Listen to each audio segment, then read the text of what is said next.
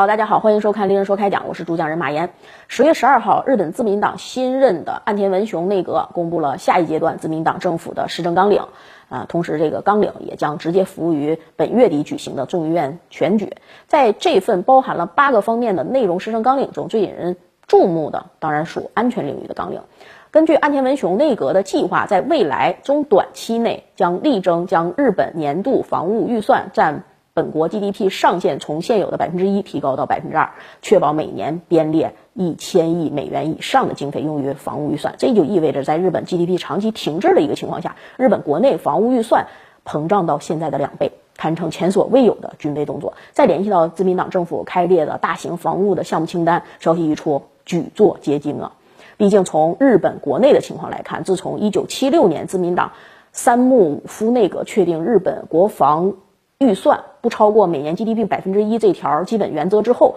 日本每年的防务预算都遵守了这条主制。期间呢，也有反复，比如八三年开始，日本因为经济实力大增导致的政治军事野心膨胀，连续七年防务预算达到了百分之一以上，但均没有超过一点一的界限。又比如九三年之后，日本借口西南态势，也就是台湾海峡一线的局势不稳定，又开始碰触这个百分之一的红线，连续十三年预算超过了 GDP 的百分之一，但是同样没有达到百分之一点一的界限。总的分析啊，日本国内尽管在防务预算上碰线的意图是相当强烈，从七六年到现在长达四十五年，几乎是有一半多的时间都在碰线，但总归还是比较讲武德的，没有玩的太过，也就是大体上遵守了三木夫为日本规定的这个防务预算界限。但现在新任的自民党安田文雄那个终于决定在法律层面上突破这一限制，而且一突破就是增加一倍，从百分之一暴增到百分之二。毋庸置疑啊，这可以被视为日本国内在国防预算乃至是国防战略上根本性的改变。说他这是从。稳守防御向咄咄逼人的战略进攻转变也没有什么不对的。而从横向对比的角度来看，在第二次世界大战之后，还没有哪个主要军事强国敢公然宣布自己把军费在多少年多少年的时间里提高一倍。就是冷战时期的苏联把军工和军队建设的位置提那么高，它的军费也是从两百亿美元一级提高到四百亿美元一级。这个过程是花了十年的时间，而军费从四百亿美元提高到八百亿美元一级。从八百亿美元再提高到一千六百亿美元一级，这两个过程又分别花了十年时间。尽管啊，自民党内阁并没有说清楚他们这把日本军费从 GDP 的比重从百分之一提到百分之二准备花多长时间，但是。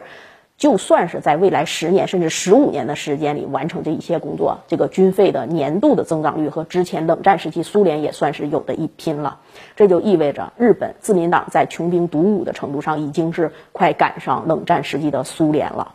要跟苏联看齐了。更不要说从岸田文雄那个配套的军费提升计划一并提出的军备建设计划来分析，对日本已经是不能用穷兵黩武来形容了，而是应该用狼子野心。咱们先来看看自民党内阁都提出了什么样的军备计划，好不好？根据这份施政纲领，包括自民党主要政治人物在不同场合的表态透露出的信息，接下来日本将在以下的军备领域同时发力进行大规模建设。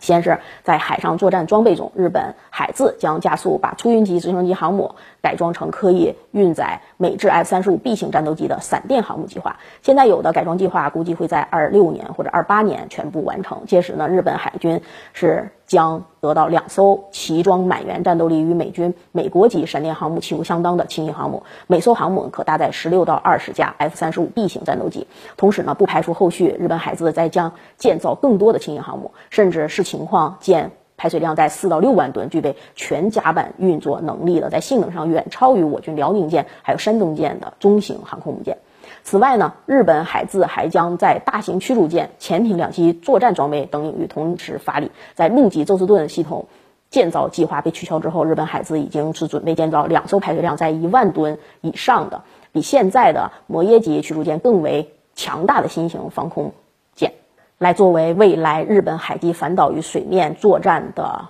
作战核心在潜艇领域啊，伴随着澳大利亚海军即将要得到攻击型核潜艇，日本海自呢对攻击型核潜艇的渴望也达到了无以复加的一个地步，几乎是要快到了从红兜里伸手要去拿的境地了。未来海自呢将不惜一切代价去弄一个攻击型核潜艇，在两栖舰这种领域，日本海自除了继续建造直升机驱逐舰，还有两栖运输舰等专用的舰艇，还将继续采购 MVRB 运输机，强化水陆机动团的建设，一切是为了所谓的西南态势而进行准备。而航空战啊，啊，来自远程攻击装备上，日本的野心就更明显了。除了将继续推进改进现有的 F 十五钩机队的计划，日本还准备采购更多的 F 三十五 A 型战斗机，采用一批用于空中战役支援的大型战略级。侦察预警机、战略机、无人侦察机，加强陆基弹道导弹防御体系的建设。当然了，这些我们看来啊，其实都是比较常规的军备动作。日本真正要命的问题是，他居然准备采购中程弹道导弹了。前段时间，作为自民党嗯政调会长、有安倍晋三影子之称的高市早苗，在接受政务质询的时候，就明确提出，对于日本来说，中远程弹道导弹是十分必要的，力主日本应当接受美国在。日本部署中程弹道导弹，现在自民党居然还要更进一步准备发展日本自己的中程弹道导弹能力。尽管这种表态未必靠谱，也未必能实现，但就算是日本决定把美国的中程弹道导弹接到日本来，比如美军正在研制的带高超音速滑翔就是滑翔弹头的那个，给部署到日本。哎，这也就是具备了在十分钟之内达到我们主要城市和重要政治经济目标的能力。毫不客气地说，这已经是超过了当年的潘兴二导弹对苏联首都莫斯科的威胁，最严重的侵犯到我们核心利益的行为，我们是肯定不能接受的。那么，新上任的日本自民党政府到底是发了什么失心疯，吃错了什么药？究竟是为什么敢冒天下之大不韪，连续突破和平宪法的限制，又要提高自己的军费水平，又要发展自己的远程攻击武器？毫无疑问，这既是中美关系大气候下的结果，也意味着日本在中美之间已经做了进一步的选边站队。毕竟，伴随着2016年开始，中美关系逐步的转向下行，两国的结构性矛盾也正在日益凸显。随之而来的，无疑就是两国之间的模糊地带。一些以往的习惯性的在中美之间东食西宿的地区强国加速向某一方靠拢，日本呢就是其中的代表。长期以来，日本习惯性的在中美之间搞军事外交，选择在军事和安全问题上紧抱美国的大腿，但在经济合作上跟中国维持紧密的联系，尽量的确保两个都不耽误，既不因为同为中国的联系而抬罪美国，又不因为同美国的联系而抬罪中国。执政时间较长的自民党首相安倍晋三就是其中的优秀代表。伴随着中美两国关系是转向下行，留给这些地区强国，尤其是像日本这类。自由发挥空间就会越来越少。相比经济这种可以放弃的东西，安全这类身家性命的东西优先级无疑会变得更高。这将让这些国家在中美的关系中加速站队。而很不幸的就是，从日本的选项来看，这个国家似乎就已经在中美之间做出了一个自自己的一个选择，那就是美国。毕竟，无论加强自己的海军建设，还是采购导弹防御系统啊，尤其还是要在日本本土部署中程弹道导弹，现在又打算把自己的军费提高到 GDP 的百分之二，这些动作没有一条是尊重了中国国的核心利益，几乎全部都是把日本绑在了美国的战车上，而且还是损人不利己的行为。因此，我们就是。必须要意识到，在中日两国这二十年经过短暂的蜜月期之后，又走到了十年不温不火的一个正常期之后，当前的关系正随着自民党的这个军备计划，同样在急转直下。未来中日间的对抗呢，有可能会激烈起来，而且必将作为中美之间对抗的一个组成部分长期存在。新的大国对抗正在东亚和西太平洋逐步形成。好，感谢收看今天的节目，喜欢我的可以关注一下我们账号，我们下期节目再见。